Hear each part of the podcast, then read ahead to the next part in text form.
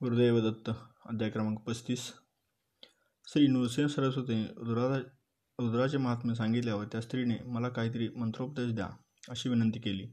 तेव्हा त्या स्त्रियांना मंत्रोपदेश देऊ नये पतिसेवा करावी हीच त्यांची ईश्वरभक्ती होय असे त्यांनी सांगितले. तेव्हा तिने मला एखादे व्रत करायला सांगा अशी विनंती केली. श्री गुरुने त्यावेळी त्या दाम्पत्याला सोमवारी उपवास स्नान शिवपूजन इत्यादी करण्याचे व्रत सांगितले व त्या व्रताचे महात्म्य सांगताना पूर्वी सुताने ऋषींना सांगितलेली सीमंतनीची कथा सांगितली. पुरी आर्यावर्तात एक राजा होता. त्याचे नाव चित्रवर्मा होते. तो धर्मशील शूर व पराक्रमी होता. तो सापत्निक शिवाची पूजा करीत असे. त्यांना पुत्रकामना होती पण पुष्कळ काळाने त्यांना कन्या झाली. तिचे नाव सीमंतिनी ठेवले. ती पर्वतासारखी स्वरूपवान होती. तिचे जातक सांगण्यासाठी सर्व ज्योतिषांना बोलवले. ते म्हणाले ही कन्या सुलक्षणी आहे. तिची कीर्ती गंगेसारखी होईल. ती पतीसे दहा सहस्र वर्षे राज्य करील. तिचे असे भविष्य वर्तवले तेव्हा राजाला फार आनंद झाला. पण राजा सभेत बसला असता एक ब्राह्मण निर्मयपणे म्हणाला हे राजा माझे वचन ऐक मी तुझ्या कन्येचे लक्षण सांगतो. तुझ्या कन्येच्या नशिबात चौदाव्या वर्षीच वैधव्य आहे. ते ऐकून राजा एकदम बेशुद्ध पडला. तो ब्राह्मण तसे सांगून तात्काळ निघून गेला. हे सर्व श्रीमंतिनीला माहिती पडले. त्यामुळे ती विचारात पडली. पुढे याज्ञवृक्ष ऋषींची पत्नी मैत्रायणी राजमहालात आली. श्रीमंतिनीने तिला वंदन केले आणि तिची विनवणी केली. माझे रक्षण करा. माझे सौभाग्य स्थिर राहील असा उपाय सांगा. कन्याचे बोलणे ऐकून मैत्रायणी म्हणाली तू शंकराला शरण जा. म्हणजे तुझे सौभाग्य स्थिर राहील. तिने श्रीमंतनीला एक व्रत करण्यास सांगितले. सोमवारी उपवास करावा शिवाची पूजा करावी शिवाच्या अभिषेकाने पापाचा क्षय होतो पीठपूजन केले तर साम्राज्य मिळते गंध अक्षता व फुलांनी पूजा केल्यास सर्व सौभाग्य मिळते. तेव्हा हे मुली तू सोमवारचे व्रत कर. त्यामुळे मोठी संकेते कष्ट व दुष्कर्म यांचा परिहार होतो. पार्वती व शंकर यांची पूजा केल्यास सर्व पापे दूर होतात. असे ऐकून श्रीमंतिनीने लगेच त्या व्रताचा स्वीकार केला. नलदैमंतीच्या वंशात इंद्रसेन राजाचा राजकुमार चंद्रागत याच्याबरोबर तिचा विवाह झाला. विवाह सोहळा खूप ताटात पार पडला. राजाने वडाळे मंडळीची अनेक द्रव्ये व अलंकार देऊन पाठवणी केली व कन्येच्या स्नेहामुळे राज राजपुत्राला व कन्येला ठेवून घेतली. सासऱ्याकडे आनंदाने व प्रेमाने राहत असता एक दिवस राजपुत्र व दलभारासह कालिंदी नदीत जलविहारासाठी आनंदाने निघाला. राजपुत्र अनेक लोकांसह नदीत पोहत असताना बुडाला. राजाचा जावाई बुडाला म्हणून सगळीकडे एकच ओरडा सुरू झाला. त्याच्याबरोबर सर्व लोक व धट्टेकट्टे नाविक यांनी पाण्यात खूप शोध घेतला पण राजपुत्र कोणालाही सापडला नाही. ही वार्ता वाऱ्यासारखी राजमहालापर्यंत पोहोचली. हे ऐकून राजा मूर्छित येऊन धर्तीवर कोसळला. श्रीमंतीनी तर प्रांत्यागच करायला निघाली. पण राजाने व राणीने मुलीचे तरी सांत्वन केले. राजाने कन्येला ममतेने प्राणत्याग करण्यापासून प्रवृत्त केले. तुझा पती निश्चित मरण पावला आहे असे ठाऊक नाही. म्हणून तुला वैधव्य आले असे म्हणता येणार नाही. तू जीव दिलास तर तुझी लोक निंदा करतील. तेव्हा तू एक वर्षभर तरी अशी आहे तशीच राहा. मग काय करायचे त्याचा विचार कर. पेरचे वचन ऐकून तिने खूप विचार केला. तिने शंकराला साखळी गाठली व आपले सोमवारचे व्रत तसेच चालू ठेवले. राजपुत्र नदीत बुडाला होता. तो पाताळात गेला. तेथे वासुकी राज्य करीत होता. नागलोकातील स्त्रिया नदी तीरापर्यंत खालून आल्या होत्या. त्यांना तो राजकुमार प्रवाहात वाहत आलेला दिसला. त्याला नागकन्यांनी पत्रातून बाहेर काढले आणि अमृत आणून त्याच्यावर शिंपडले. तेव्हा राजकुमार शुद्धीवर आला. सर्व नागकन्यांनी त्याला तक्षकाकडे नेले. राजपुत्र आचार्याने इंद्रभवनासारखी त्या पातालनगरी सुंदर रचना पाहत होता. पुढे त्याला मोठी सभा दिसली. सर्व सर्प तेथे आसनावर बसले होते. त्या सभेत उंच आसनावर सर्पराज बसला होता. राजपदाने त्याला अभिवादन केले. तक्षकाने नागकन्याजवळ राजपुत्राबद्दल चौकशी केली. तक्षकाने राजपुत्राची विचारपूस केली. त्याप्रमाणे राजपुत्राने सर्व घडलेला प्रसंग तक्षकाला सांगितला. त्याचे नम्र बोलणे ऐकून तक्षक संतुष्ट झाला व त्याला अभय दिले. तक्षक राजपुत्राला इथेच सुखाने राहा असे सांगत होता. पण राजपुत्र त्याला विनवणी करीत म्हणाला मी माझ्या पित्याचा एकुलता एक मुलगा आहे. माझी पत्नी चौदा वर्षाची असून शिवप्रती सुशील स्वरूप आहे. माझे मन तिकडे ओढ घेत आहे. माझे सर्व आतेष्ट मातापिता पत्नी माझ्यासाठी दुःख करीत असतील. मी तुमचे दर्शन घेतले. माझे मन संतुष्ट झाले. तुम्ही माझे प्राणरक्षण केले आता माझी व माझ्या आईवडिलांची भेट घडवावी असे त्याचे बोलणे ऐकून तक्षकाला संतोष झाला. त्याने पृथ्वीवर दुर्लभ अशी वस्त्रे देऊन सोबतीला आपला पुत्र व वाहन म्हणून वेगवान घोडा दिला. तू ज्यावेळी माझे स्मरण करशील त्यावेळी आम्ही येऊन तुझे कार्य सिद्धीस नेऊ असे अभिवचन दिले. तक्षपुत्रासह राजपुत्र घोड्यावर आरूढ झाला व वेगाने त्यास मार्गक्रमण केले.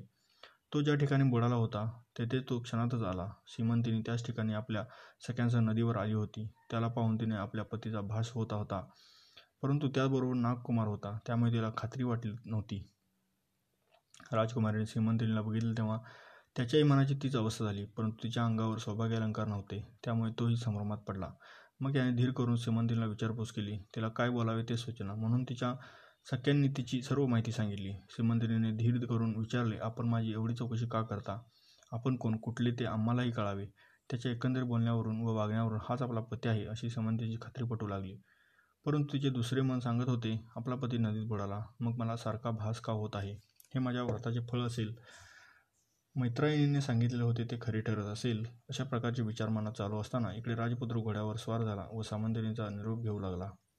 तक्षकाच्या पुत्रासह तो आपल्या नगराच्या वेशीजवळ येऊन पोचला मध्यरात्रीच्या मध्यंतरीच्या काळात शत्रुपक्षाने इंद्रसेनाचा घात करून राज्य बळकावले होते.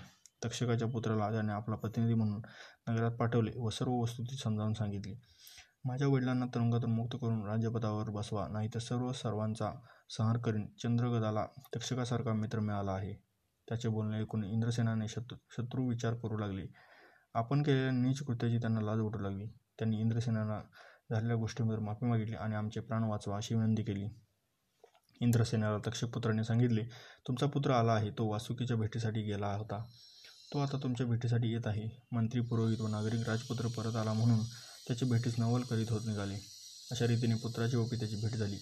चंद्रगदाने पित्याला साष्टांग नमस्कार घातला. त्यानंतर इंद्रसेन राजा आपली पत्नी आणि चंद्रगदा यांच्यासह पुन्हा वराडासह लग्नासाठी चित्रवर्मा राजाच्या नगराकडे आला. विवाह सोहळा पुन्हा केला गेला. श्री गुरुदत्त व त्यांच्या पत्नीला म्हणाले माझी आज्ञा म्हणून तुम्ही सोमवारचे व्रत करा.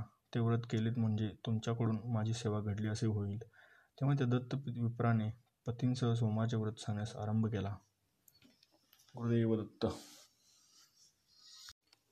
गुरुदेवदत्त अध्याय क्रमांक छत्तीस.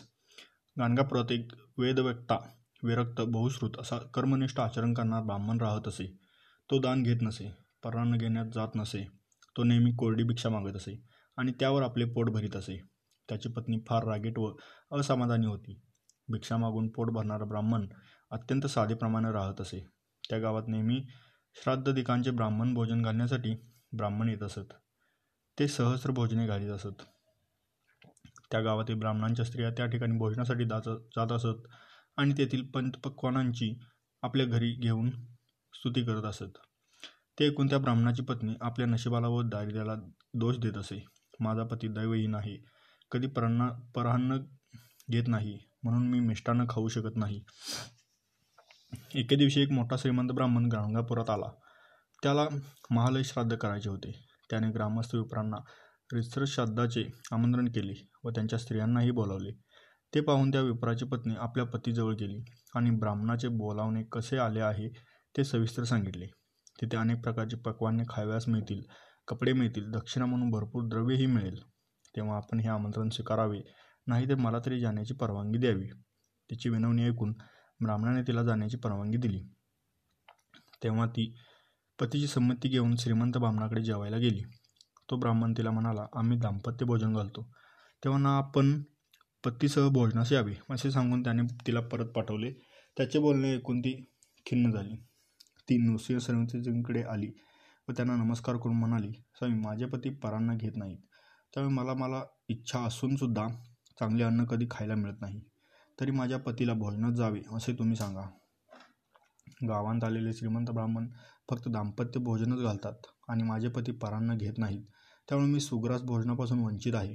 तरी आपण माझ्या पतीस सहभोजनाचा आस्वाद घेण्याचे आमंत्रण स्वीकारण्यास सांगावे. श्रीगुरूंनी तिच्या पतीस बोलावून तसे सांगितले. तेव्हा तो ब्राह्मण श्रीगुरूंना म्हणाला जो गुरूंची आज्ञा पाळत नाही तो घोर नरकात पडतो. म्हणून तुमच्या आज्ञा शिरोधार्थ मानून मी जातो.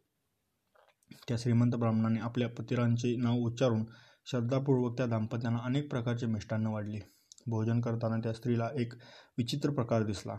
कुत्रे व डुकरे आनंदाने आपल्याबरोबर भोजन करताना दिसले.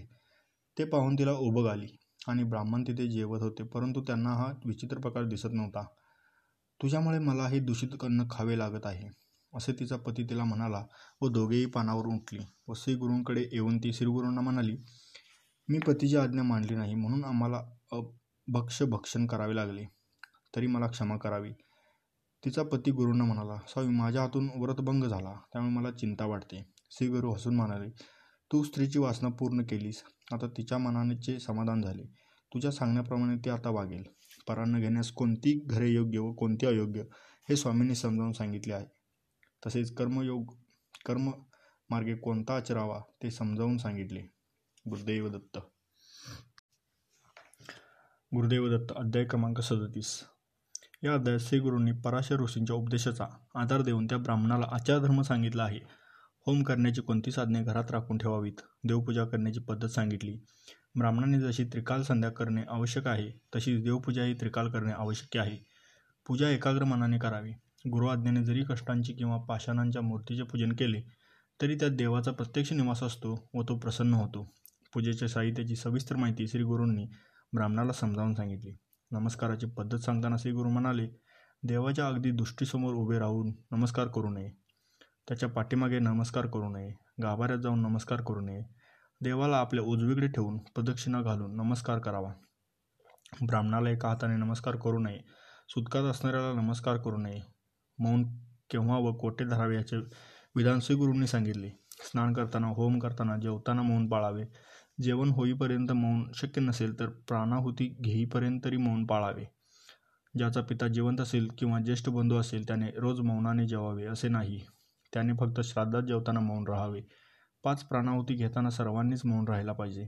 भोजन किती घास घ्यावे याचे प्रमाण श्रीगुरूंनी सांगितले. संन्याशी मुनीश्वर व यती यांनी आठ घास घ्यावेत. ब्रह्मचार्याने अमुक इतकेच घास घ्यावेत असे प्रमाण ठरविलेले नाही. जेवढा घास आपल्या तोंडात राहील तेवढाच घ्यावा. इष्ट सोयरे इत्यादिकांच्या सह एका ताटात भोजने करू नये. तसेच जेवताना कसे बसावे कुठे बसावे वगैरे सर्व भोजनाचे नियम सांगितले. तसेच भोजनाची पद्धत व निशुद्ध अन्न कोणते ते सांगितले. श्री गुरु ब्राह्मणाला म्हणाले असा ब्राह्मणाचा आचारधर्म आहे. याचे यथाविधी जो पालन करील त्याला दैन्य कुठून प्राप्त होणार?